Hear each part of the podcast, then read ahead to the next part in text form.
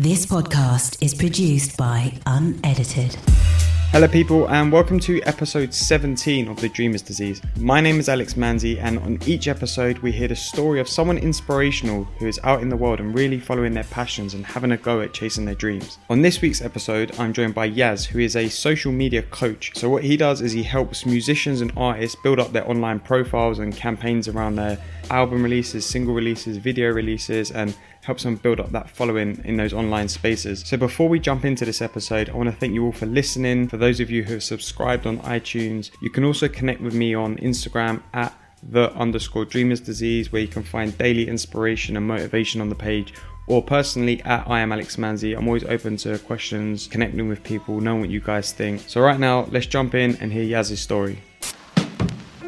So about eight months ago, I thought instead of doing my usual routine of releasing music on our record label, Future Beats, why not help multiple artists all at once by coaching them, teaching them from the ground up social media to combine two of my biggest passions, and really helping them help themselves so they can um, progress themselves into bigger and better opportunities. What I like about it is how you've merged the two worlds that you're passionate about. Is you've gone right. I like my music thing, and I know all about social media. Let me put the two together. Not are you just putting them together, you're doing it in a way to help those who don't understand one or the other. Well, I'm a Um, geek at heart, so that's exactly like I understand the science behind it, Yeah. but it's also an art form in itself. Yeah. How to do it in a really organic, natural way. Exactly. You know, a musician who's only known one formula in their past Mm. really feels their mind is like ignited with a spark, just with one, a couple of brief conversations. I love that feeling. But how did you start off in the music thing first? God, it's probably eight to ten years ago now. Yeah. Where I just wanted to get my little toe in the door of the industry. So I, fresh out of uni, applied for a role at Ministry of Sound, and I got it. And it was it was a sales role. So I had to pick up the phone, call other universities up and down the country, selling them a package of two DJs and some banners. And it was EDM music wasn't my thing, but through that I met my business partner, DJ Complexion. And then from there he said, Look, I'm not all about this EDM thing, but I've got something really special. And then from that, every time I had a freelance client, they would just hand over their social media accounts saying, Take care of it. And I took it as a personal challenge to like grow their following if they're trusting me with their account details. And I bounced around from company to company. I think my mistake was I made them so self sufficient in three months they didn't need me anymore. Mm. So that was my own downfall. So that how can I play this a bit smarter, keep them on a retainer, so they always need to come back for more information. Yeah. It's a good way to run any business, isn't it? You don't want to just give away all your stuff and go, right, Absolutely. here, have it, don't bother coming back. You need that return customer base for anything. So, wh- what did you study?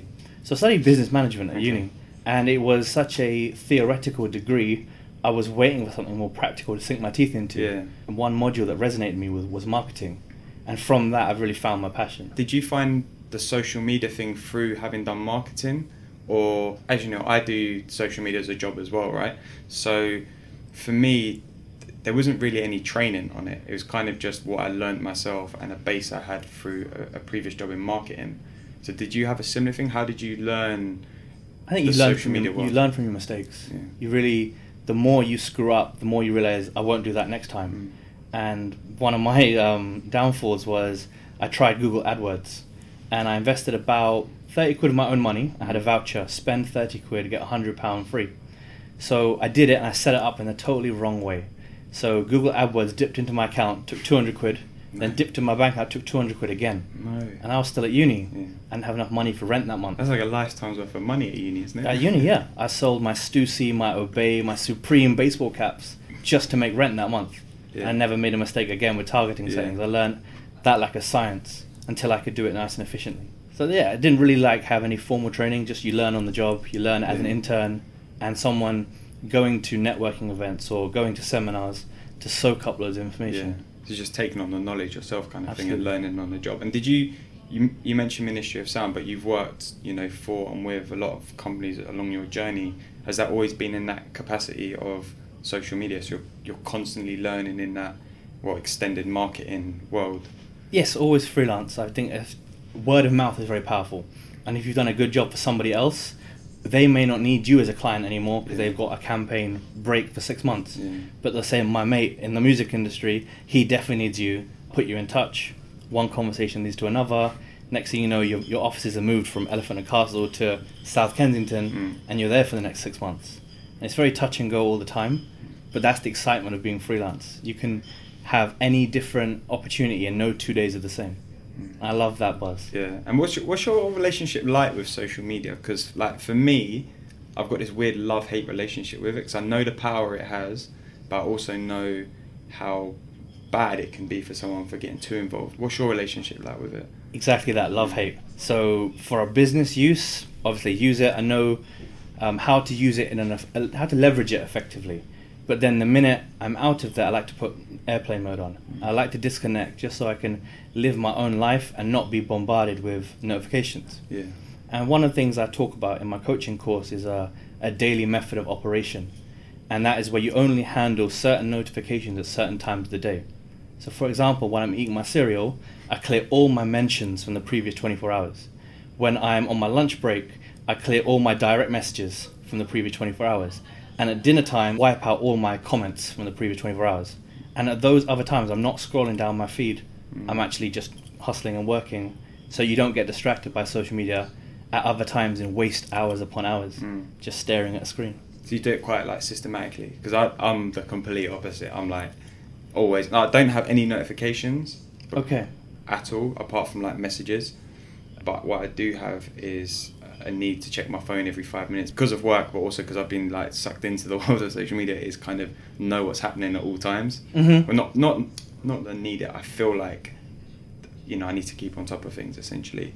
So therefore i, I, I check my accounts. I you know if i get a tweet i get a tweet. If i and i'm going through it all like that. I like the way you split up. Do you do that for all accounts? Is it so just your mentions on twitter insta facebook on Yep, all accounts. Yeah. Okay. Clear them all in one go, Yeah. and that way you're not, you know, leaving something unread for later because you know that will just pile up on you. Yeah. Whereas if you actually just wipe them all, you it's, your conscience is clear that I've handled everything, and you don't get sucked into little instant message conversations. Yeah. You send the chunk of text, you get a chunk of text back, Mm. and that way it's much more efficient for you to hack on with emails and project work and um, developing client plans than it is to sit there for a couple of hours having a, a back and forth conversation. Yeah. What would you say then are the pros and cons of using social media from both like a personal point of view, but also from like a client, one of your clients, an artist or, or a brand point of view?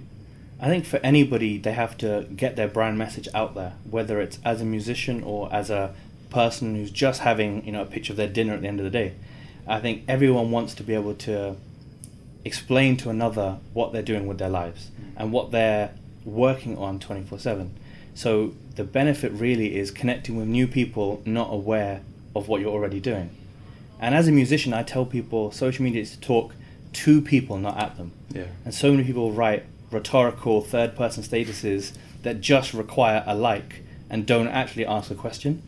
And you're not actually connecting with anybody, you're just it's a it's a self validation, it's a vanity project at the end of the day.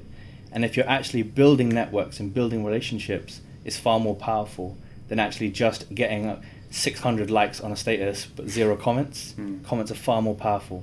Oh yeah, I agree because it's it's like you said, it's that engagement, it's that conversational thing, isn't it? And what I like about again what you're doing is the fact you're helping people build those relationships with what is essentially their fan base, right? So how did you step into that coaching role? Like what was the first step you made? How did you reach out to the first artist you wanted to work alongside, or Mhm. what was the what was the process? So I was actually in my day job where I'm a social media analyst, and I watched a TED talk by um, Simon Sinek, The Golden Circle, Mm. who talks about his how, your what, your how, and your why.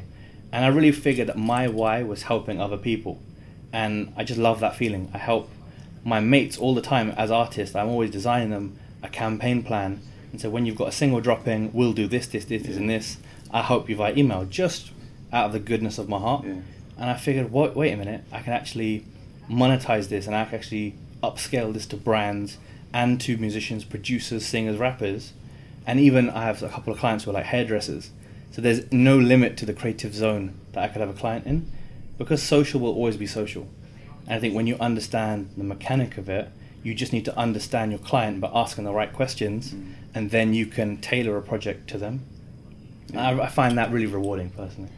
Where do you think that need comes from to help people then? I think my upbringing, just as a Pakistani Muslim, as um, as a human being, Mm. I just get a real buzz, not out of being in the spotlight. I don't like that at all. I like being the guy behind the scenes, so that person knows who helped them. But I don't need public applause from that. I could just have the, a personal message saying, "Cheers, mate. Appreciate that." you know, I think it's very similar with me as well because I come from like a close Italian family essentially, and it's all you know, it's very family orientated and helping each other and etc. etc. So a lot of what I do stems from that background and upbringing, which is cool. So if you're you're coaching people, right, and you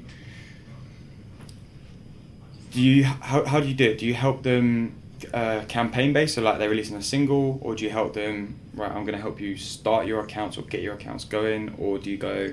I'm going to stay with you over the next year, two years to Mhm. develop what you're doing, or is it all of it, or does it Completely depends on their circumstances where they are. Yeah. In most scenarios, they're already established, but they've hit a brick wall, and they want help just to break through that wall.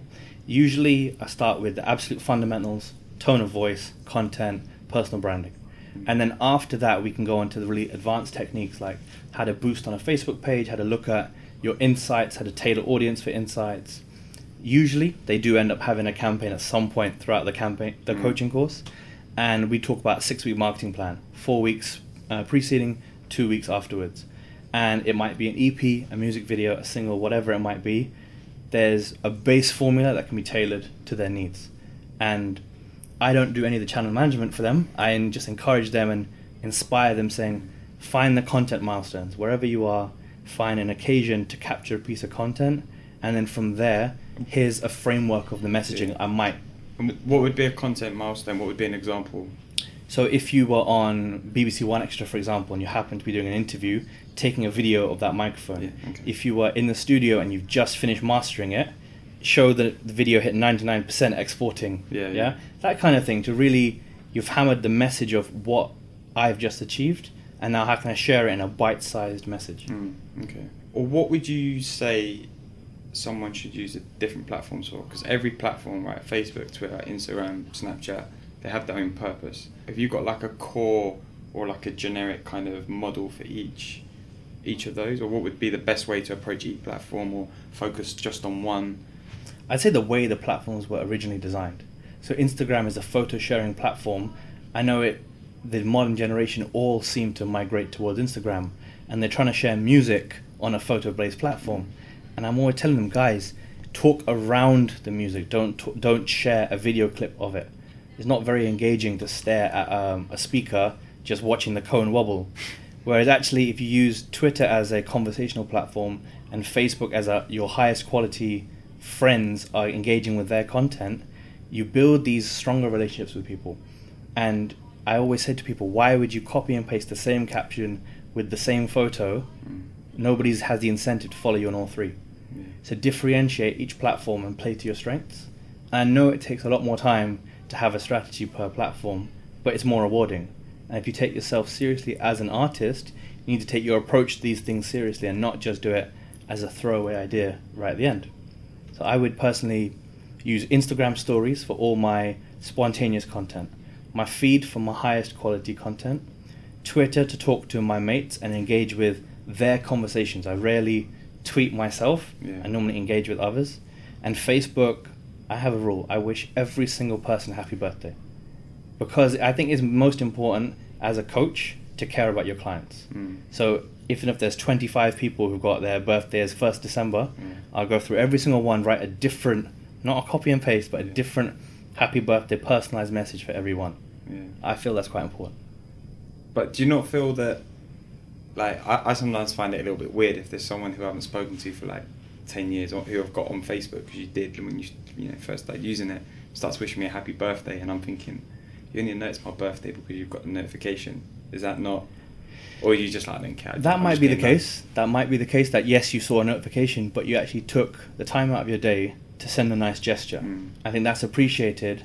And then when you do end up connecting, you either have a conversation about what you've missed over the past couple of years, Yeah. and then you can tell someone, "Oh, I'm up to this music thing nowadays. I make beats. I'm a singer. I'm a rapper. I'm a social media coach," and you can actually build a lead out of something you never had before. That lead can turn into a fan, into a super fan, maybe even a future collaboration if you happen to be lucky that person was a singer and you haven't connected, you're a Mm. producer. You never know. Yeah.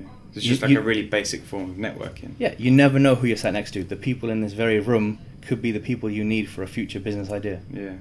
Yeah, it. I get it. I get it. I'm, you know, I, I agree. I'm just like playing a bit of devil's advocate, but of course, um, yeah, I think that it's important to have those kind of relationships because, like you said, you never know. Like, there's people I've known for five, six years who, you know, I've met however many years ago, whatever, and now I'm like, oh, actually, cool. We can maybe look to do something together. There might be a role we can play in each other's careers or journeys, and it's important to have that established relationship, no matter how small. So you can always like look to build on it because people love helping each other, or people like being helped as well. Yeah, exactly that. You and I met through music, Mm. and now here we are sat down talking about something completely different. Yeah. And the circumstances of our mutual friends brought us together. Yeah. So you never know. Yeah, it's a perfect example, exactly. Let's let's play a little like role play, right? So say I'm an artist and I've come to you and I'm gonna say, right, I've got a release, I'm putting out a new EP in two months' time. Um, I want you to help me. What do we do? How do we work it out? How do we sit down? What, what's the plan? Where am I sharing it? What are we doing? Do I need video? Like, what, what do I do? So first, I've got to ask the questions: Where are you releasing it? Um, what content are you building around it? What are your existing plans that I need to know about before I can even advise you? Because it is about you ultimately, and not about me flexing my ego. Mm. So then, let's just say, for argument's sake, you're doing a full digital services platform. You're doing Spotify, iTunes, all of that. Yeah. We then talk about building the tracking links for each different account. So one post will be pushing Spotify, all the playlists that you've been featured in, etc. One post will be pushing your SoundCloud. Then you might want to have um, one piece of content with a screen capture once it's live, purely for Instagram stories.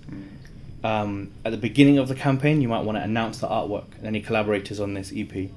You then might wish to, um, if you are filming a music video, take you know a handful of behind the scenes content to tease it really slowly but slowly. Then you might want to praise the featuring artist if it's a vocalist or a guitarist or something. Put the spotlight on them.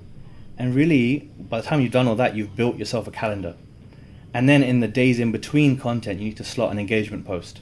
Something so that you're not going spam, spam, promotion, promotion, spam, spam.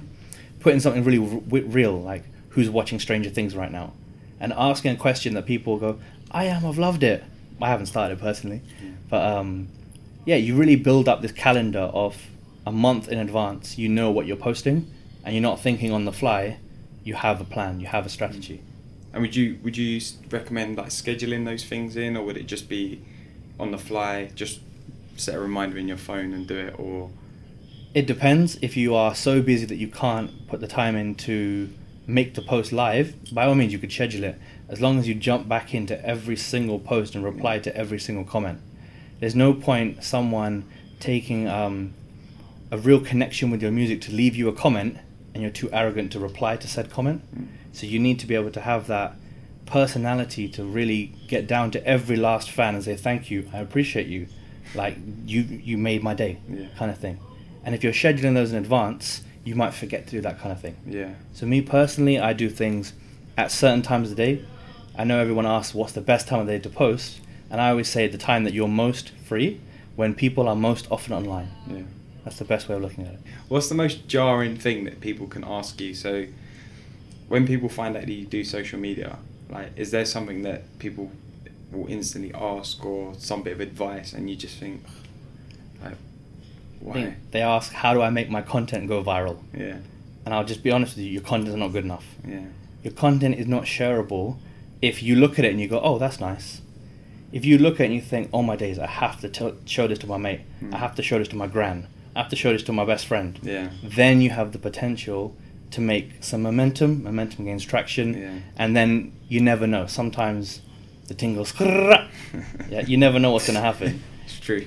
Yeah. And do, you- like, do you do you actually believe in the word viral? Because my my theory of it, because people, I get the same thing right from from a work perspective, and my thing with it is, you can go viral, but you can't force something to go viral. You can't sit down and go, right, how can I write a piece of content I can create that's going to go viral? I think it just happens systematically over time through being, you know, all the things you've already spoken about, being consistent, with your posts and the right tone and etc etc and then eventually something will stick Well, exactly that. You can plan for the best, Yeah. and sometimes you know you might set a KPI target of hundred thousand views. That's like a fairly decent amount with the right budget and the right production value. But then something might surprise you. Yeah, it might jump up to quarter million, mm. and then only one little event needs to happen to tip it over the edge from a quarter million to a few million. And sometimes you get lucky.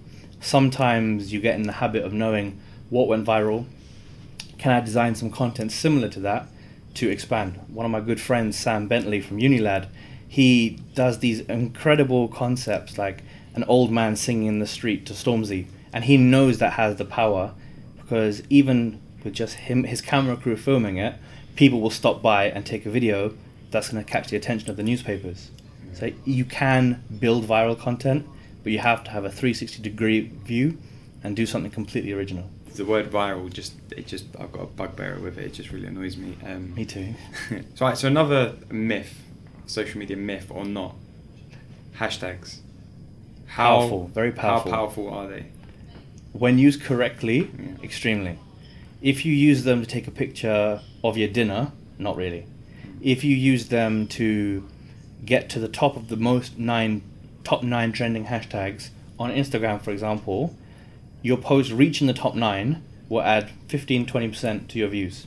Your post making it to number one, you'll add a couple of thousand views. Yeah.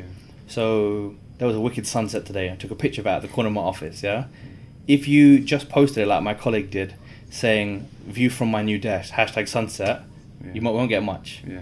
If you search the word hashtag sunset and you use all of the most ranked hashtags Yeah. and you paste them in as a comment. And would they would they be the ones that come up? Come up the most, you can scroll down and you Yeah. can see how many the hashtag views. uses on each one. If you paste them in as a comment, your post will perform far better Mm. if you have an engaging caption and the post is a good picture of Yeah. said sunset.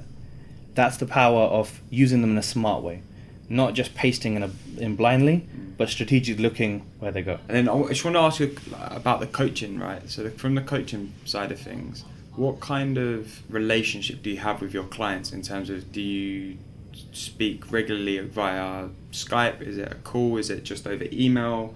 Do you meet up on a weekly basis? How do you kind of have that relationship and build it and, and grow on it? So, two of my coaching friends told me that just directing people to a web- website is never going to work. Actually, when you tell your own story and you give your own weaknesses, people can relate to you a lot more. They don't see that you just ended up being good on social media. They realize you had a long transition to get there. And most of the time, I get um, a request for coaching from social media. I like to take them over to email. I think I'm far more efficient there. Um, but I can chat in the platform of their choice, Twitter DMs or Instagram DMs. Then we do three video calls, usually two to three weeks apart. The first call will cover the fundamentals. Two and three will tailor it to whatever they want. If they want to focus on YouTube or Spotify or wherever. And then after that, I'll make sure I check in with them at least once a week. How you doing? What's new? How's your campaign going? Anything else I can help with? And they appreciate that. And they're either booking another batch of lessons, or they'll just say, "Do you think my campaign's doing all right?" And "Yeah, you're you're you're smashing it." I had one client who had zero on everything, and he launched a music video on Facebook. He had twenty eight thousand views, and I'm so proud of him because he really just sponged that advice Yeah. and he just channeled it into make working hard. And I have other clients who it's like talking to a brick wall. Unfortunately, the message doesn't get through to them, and immediately after they're making the same mistakes. You spent two three hours telling them, "Why don't you try this? Why don't you try that?" Because there's never a right answer, but there's just a guidance you can give them. Yeah. Is that and is that because the people who don't necessarily listen as much is that because they they think they know all about social media or is it because they're finding it hard to adapt to a new way of using it? I think the latter. I think they're finding it hard to adapt and they haven't changed their mindset. They're still thinking of promoting their music rather than living the lifestyle of their music. Mm. One of the things I talk about quite a lot is I don't like saying the words check it out. I just don't like that phrase. I prefer to ask someone, I've made this music video, let me know what you think about it. And when you invite someone with a question, they'll usually give you feedback. And if you don't get feedback, so what? Just move on to the next post. Yeah. Don't overthink, I'm not going to do a question again because I didn't get an answer. And when you treat social media like a real world conversation and not a digital representation of yourself, it's far more powerful. Yeah. How do you balance the coaching thing that you do with a full time job? Like, when do you do it? Because I'm taking you don't do it at work. So Never at work. When? How do you find that time to put so much effort and so much time and so much care into this co- coaching role with others, whilst you still got you know? I'm quite an organized person, Yeah. so I make sure I find out when it suits the client for a call. So sometimes it's in the morning at seven o'clock, I'm doing a, a webcam call before I even leave for the office. Mm. Sometimes it's on my way back home, I'm doing not a video call but just a, a consultation. So I do a 15 minute free call for anyone who is interested in coaching. Give me a call, we'll talk about your goals and objectives, and then I'll talk to you about what the coaching has the power to offer. So those I often do while I'm driving. And then in the evening, after like all the emails are done, everything's handled, I can then fit in at least one extra client for a full video call at the end of every day. Yeah. And if you build up systematically, three weeks apart, you'll always have someone who's come around for the next batch of lessons. Oh, nice. Okay, so it's, quite, again, quite structured and quite, Mhm. you know, use the, the time slots and the time management quite well. Um, and have you got any tips in terms of time management or, you know, you already said what you do with your socials in terms of checking it.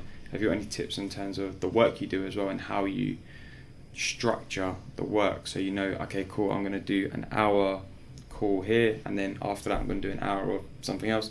Or do you do it bit by bit, task by task? I think task by task because we've all got iCalendar, so we can all put in the time slots of when you've got a conference call, when you've got a consultation. Personally, for my day job and my personal life, I use what's called a Kanban board. You take a basic whiteboard, you draw it into five columns: to do, doing, need help, waiting, done. You write every task you've got on a post-it note. So different colors for different things. So you might have yellow ones will be um, client calls, red ones will be like campaign plans, and you just dot them all down. Mm. Write every task on a different note, stick it on the right column that it's in, and you feel so much satisfaction when you move it out of the waiting Mm. into done, when you move it out of doing into done, and sometimes if you realize on my days everything is in the waiting or need help column and nothing's in the to do, I better follow up on everything that I'm waiting on. And do you find that it also comes quite helpful writing writing them down and sticking them in those columns to get it kind of out of your head and onto something quite visual? Most Um, definitely, yeah. I find me personally, I don't open a notebook to read a to do list because if I close the notebook, I can't see it. Mm. I find if you write it on your phone, you might not open the note section. Whereas at one point, I actually wrote it on my mirror, so while I was brushing my teeth every day, I could see my to do list. Yeah. But then I realized there's too much to put on there. I can't see my face, Okay. so I got to get anymore. got to get a white bit, a whiteboard. So I want to touch on as well because, as you mentioned, you you're involved with Future Beats. How did that come about? Where that that? was a long time ago, Yeah. three and a bit years ago. Yeah. where Complexion and I met up. Um, I was just offering some social media advice for his radio show, and then we decided why don't we actually do a project where we can help these young musicians that he's playing their music. So not only just playing others' music, but actually licensing the music to our own label, releasing it. So I kind of took over all the business aspects. Uh, Complexion took over all the creative aspects. We teamed up, and for three years, did a lot of releases. And while it was good, it was great. And we got to a point where I said I cannot focus on one campaign at a time because then I'm only helping one person at a time. Yeah. And I realized that I actually wanted to help as many people as possible. So slowly we've just um, moved on to other things in our own way. It's very mutual. I have the utmost respect for him, and I'll always love him like a brother. Yeah. But I think my true calling is the coaching Yeah. where I can actually help you know any different genre of artist. I don't have to pigeonhole myself to a future beats artist. I could help an indie singer. I could help a punk band. I could help any different aspect Yeah. of musician. I don't have to pigeonhole myself, and I find that very rewarding on a personal level. I'll always love FBR. That Mm. will be like one of the greatest achievements of my life was building that record label. Yeah. But I'm happy to say chapter closed, and I can move on to my own Yeah.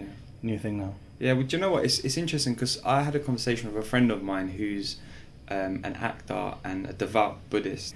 He explained it to me, not in a, in a business terms. It was a different area of life which I won't go into. But the way he explained it is everything is like a dance. Imagine you're dancing with a partner, and once that dance is over, you move on to the next dance, and it's just the length of which the dance lasts for. Since he said that to me, like so many things in my life and what I've done have made so much more sense in terms of be it a relationship, be it work, be it hobbies, you know, the side hustles, whatever it is, like it all has its own longevity and once that's over you have to recognize it, move on to the next dance and from what you're saying, the dance of complexion is over and you know, you're both going on to do other things, which is, is part of life. Mhm. That's how it is. And that metaphor makes a lot of sense as Yeah. well. I like that. Yeah, it's a good one. You can keep that one, but Cheers. don't credit me because it wasn't mine. Um, so yeah, and then and you also still DJ as well. Not as much as I used to. Yeah. And there's always a part of me that loves making a mix in my bedroom Yeah. with songs from my friends. Personally, I don't like using the bigger songs at the moment. I like using literally my clients or my mates, Mm. using their songs, and they find it so much more rewarding that not only do I like them on a personal level, but a musical level.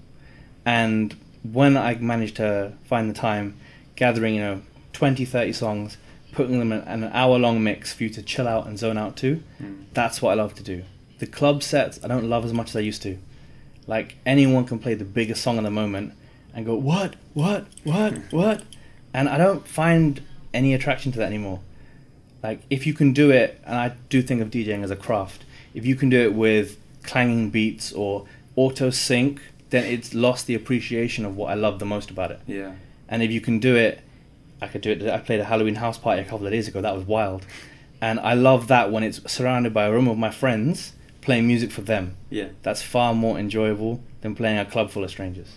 Yeah, I mean, I mean, you know, I still do events, so I still kind of get that buzz from seeing a load of. Str- I don't DJ, but putting on the event and seeing a load of strange, well, in inverted commas, strangers to me, having a good time, knowing that you know I have in some way facilitated that, and I'm not like you know going out there like, oh yeah, this is my event, like, you having a good time. It's like I just sit back, enjoy, I have my drink, you know, have a little laugh with my friends who are there.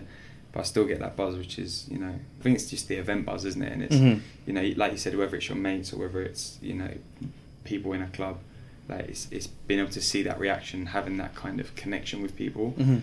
I think it's very important, especially in that world. If the music of the event is pushing the boundaries and really ahead of its time, progressive, thought provoking music, Yeah. I'll always catch a vibe. But I think as DJs have got lazier, so have the club nights got lazier. Mm. And the term future has been thrown around so much recently, I actually can't find any music that inspires me lately. Yeah. And I need to find something that's the next big thing that I can latch onto. Otherwise, I won't get any inspiration for myself. Mm. Who would you say is your, who's been your biggest teacher in your life? My granddad, actually, God rest him, alhamdulillah, just taught me how to be a man, really. Yeah. Taught me, like, when he passed, I learned a lot from how to be a man after that. Learned about how to get down, get bounce back from being at your lowest.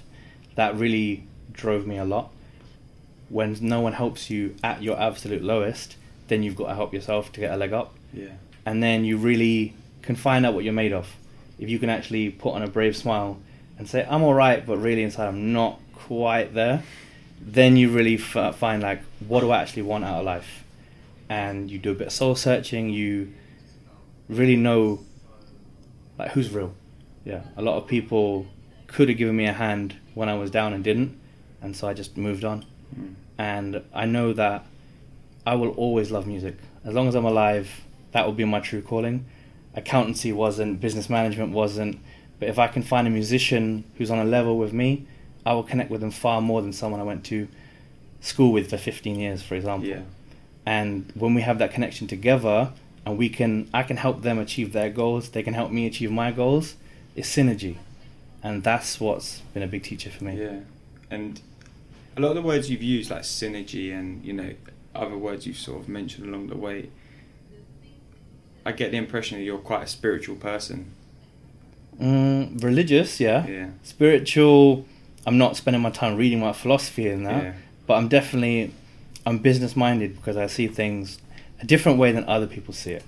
And when you take that approach, thinking, why should I be different? It's because I don't want to achieve the accolades that other people want.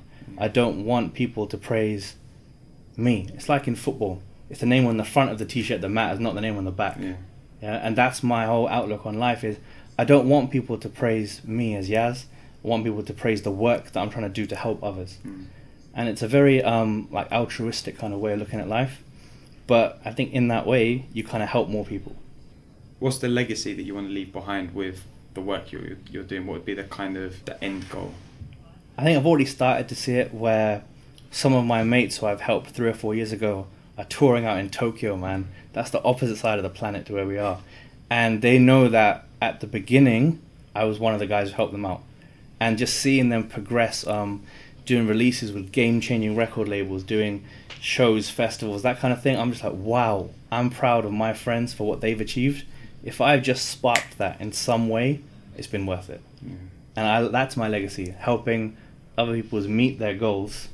I don't have to be there myself. I don't have to be at the side of that festival with them, but I may have changed their world. Yeah. Yeah, just through a conversation, helping them when they were at their lowest, because I could have used that back when. Yeah, yeah. It's, it's yeah, it's that powerful thing of helping that person get that leg up, isn't it? And and putting them on a platform where they're getting fans in Tokyo or they're you know getting seen by people in the music industry in America or South America or wherever it may be. And obviously, social media plays a big part in that. It does Um, always. Still jealous when they send me an Instagram video of the crowd getting turned, but Yeah. and I'm not there with them. Yeah. Get jealous, but I'm still very very proud. Yeah. Would you- Would you like to work remotely then? In that sense, would you like to be able to sort of go around and do your work on on the move and on while you're traveling? I think I've always been a city person, so the only the big skyscrapers have a big draw to me, and so places like New York, London, Toronto, I see the buzz there, but remote cities not so much. So I definitely want to travel, but London will always be home. Mm. Like if I can see Shepherd's Bush roundabout, I know I'm nearly home. Yeah, that's just like the west enough to be west. Whereas if you're out on other sides of the world, it's more of a holiday than a living lifestyle that I can get used to. Yeah. And I know a couple of digital nomads who literally work from a new country every single day. And they do the coaching stuff. A lot of them are coaches. They coach via conference call, but part of their day's schedule is to go and feel inspired, um, taking pictures of places. Um, a lot of them carry tripods. Take a picture in a location, traveling by yourself, and then give that advice and pass it along. Yeah, that's good. I think it's I think it's important though to, to have that element of getting inspiration from different cultures or Mhm. backgrounds, or you know, even if it's just you know, if you're in a city, going to the gallery on a weekend or going to Absolutely. a museum just to take in something new. And so I find personally that's when I get a lot of new ideas and creative, you know, thoughts start kind of taking over.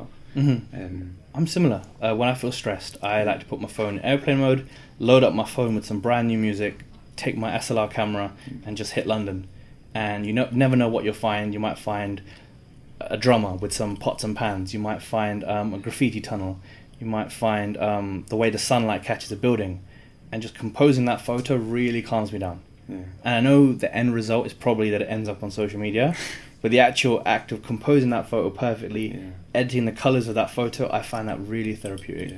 Just calms me down, and I've got nice music on the go. Actually, you've just you just made me think of something. So, where do you draw the boundaries of social media?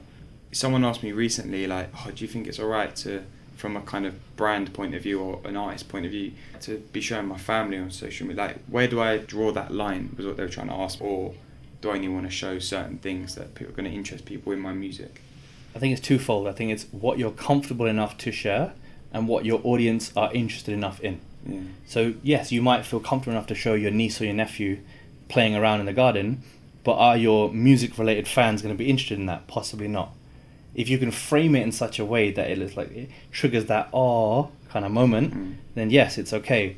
But if they are, there's no context to why the kids are running around crazy, maybe it's not quite the right content for your fans. yeah, For that is that reason I have uh, three different Facebook profiles. I have a family one, I have a music one, and I have a business one. And yeah, it's it's a lot of effort to run them all. I don't actually post much at all myself, but I'm able able to connect with people in different ways for different audiences. yeah. And would- you recommend that then, splitting out a, a personal from a business accounts on, on like a Facebook or an Instagram? Would you recommend people have two two accounts? So if there's like me, Alex, as me on social media, or me, Alex, as Alex from Dreamers Disease on social media? Is it worth people splitting it out in those two elements, or can you do it in one? It's totally subjective. It depends if you ever switch off. If you're literally living your brand and you are the exact same with your family and with your music life, or your creative life, should I say, then no, you don't need to. But if you like a bit of privacy and you want to be able to just zone out and do whatever you want, you don't want your um, your creative life to catch up with you know your grand's birthday Mm. or your your um, you know your girlfriend going to the park with you. You don't want all of that subjected to your music audience, and maybe just not splitting it per se, but just don't post certain things. Yeah. Or if you're being tagged in certain things, maybe in that case have a separate account. It's not a best practice piece of advice, but it's just a personal tip. Yeah, like, I said, I, I personally think it's up to the individual person. Like, I do things one way, you might do things another way. This person here might do it. I have one account for everything. I use three accounts for everything. Um, it's all personal um, opinion, really. So first of all, if we roll back the years to a younger version of yourself, what are three things you would tell yourself to start doing, and one piece of advice you'd give yourself to stop doing? Okay, I'll do the stop one first because I learned this quite late on in life. Is don't gas up your opportunities before they're materialized. I used to do this a lot when I would be interviewing a musician, be like, send in your questions, I'm interviewing so and so. And then you get them, they go, oh, sorry, we run out of time, no interview time left. Mm. I've just made a fool of myself. Mhm. Don't gas things up till they're tangible and they're done, dusted, and you can say you've done it. Never in advance. Yeah. That's what I wouldn't say. Three things I wish I'd done. I wish I had studied harder, actually. Like, I think I was juggling so many different things at uni. I was DJing, I was on the American football team, I was the vice president of my college, I was just here, there, and everywhere. And actually, if I'd applied myself then, I might not have had. The freelance lifestyle was amazing, but it might not have been as much of a struggle as it was. Yeah. That was one of the first things. Actually, study hard. Like you're at uni for a reason. It's now triple the price of when I was at uni. I would have actually paid attention to the books. Second thing would have been. I would have had less of an arrogance and an ego when I was younger. Um, definitely lost a couple of friends of my own fault, no one else, through trying to achieve this music dream. I actually had an arrogance, and it took me, like I said, a knock to lose that. And then I would have had a lot of my circle around me still if I wasn't that way. So I do regret that. And the third thing, what I one of the things I teach in my uh, coaching course is called the five by five rule, and I wish I'd invented it when I was like 15 years old. Yeah. So the first side is to introduce yourself to five people a day. It's one of the best networking things you can do. Hi, I'm Yaz. I'm a social media coach. Nice to meet you. What do you do? Mhm. And the other side is to comment on five people's pieces of content per day, whether that's Instagram, Facebook, Twitter, blah blah blah. Just praise others five times a day. You'll get the return as well. And I wish I'd applied those things from such a young age that I could have been further developed uh, intellectually than I am now. Can you let the people who are listening know where they can find you online, where they can keep up to date with your work, where they can come to you if they want some social media coaching? Of course, so my website is allabouthelping.net. Actually ties up with the initials of my full name. Um, my social media handle is Yazbeatz across everything. I need to change that because it's still my DJ name. Um, Y A Z B E A T Z. And yeah, I'm always reachable. I'm not a person who's hard to get hold of. I hit every DM back within a couple of hours because it's important to me. So if you're interested in coaching, let me know. No obligation phone call, first of all. Tell me if it's right for you. If it's not right for you, we can discuss your objectives and then take it from there, hopefully. Yeah, nice. What would be your ultimate happiness goal? I think, in a weird way, a life without needing to be connected to the internet. Because once you've achieved everything you want to achieve, you need to be able to switch off and enjoy that. You don't need to grind until you literally hit the gravestone. You need to be able to have a couple of years saying, I worked hard all my life to enjoy this brief period of my life. And that would be the point where I could put music aside and say, I literally did every goal I set out to achieve. Like, thanks to God, I, I achieved all of that. Chapter closed. Nice. Okay, that's a fantastic note to end on. Yeah, I, I love what you're doing. I love what you're building. I love the fact that you are going out of your way to, to help people in the area that you know most about. And I think you know, there's a lot of people in this world who have a lot of knowledge and not as willing to pass it on. So it's great to see someone who does and wants to take care and help people in areas where it is important for them, from a music perspective, to have a good presence on social media because that's where you can reach out to most amount of people at any one given time. So to have someone who's trying to dedicate themselves to that and helping people is amazing. Um, so yeah, keep it up. Thank you for the kind words, bro. I appreciate that more than you probably even realize. And it, like our friendship means a lot to me, and this opportunity is is wonderful. Thank you for bringing me on. What you've built in the last couple of months has been wonderful to watch. Thank like you. the guests you've got on, the way you've done it, and really helping people beyond just music because that is our world. Yeah.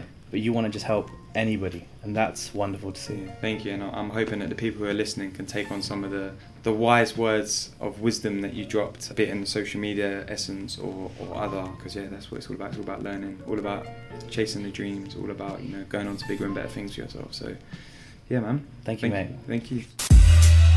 So there we have it, guys. That's Yaz's story.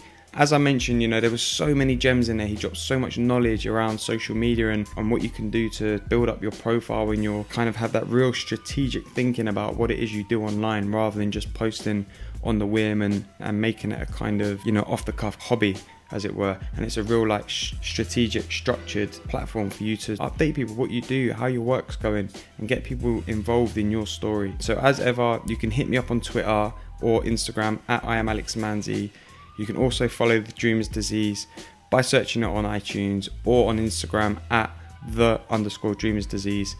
And thanks again for listening. It means a lot and i hope you guys really learned something from this episode. So let's make sure we all go out there and chase our dreams.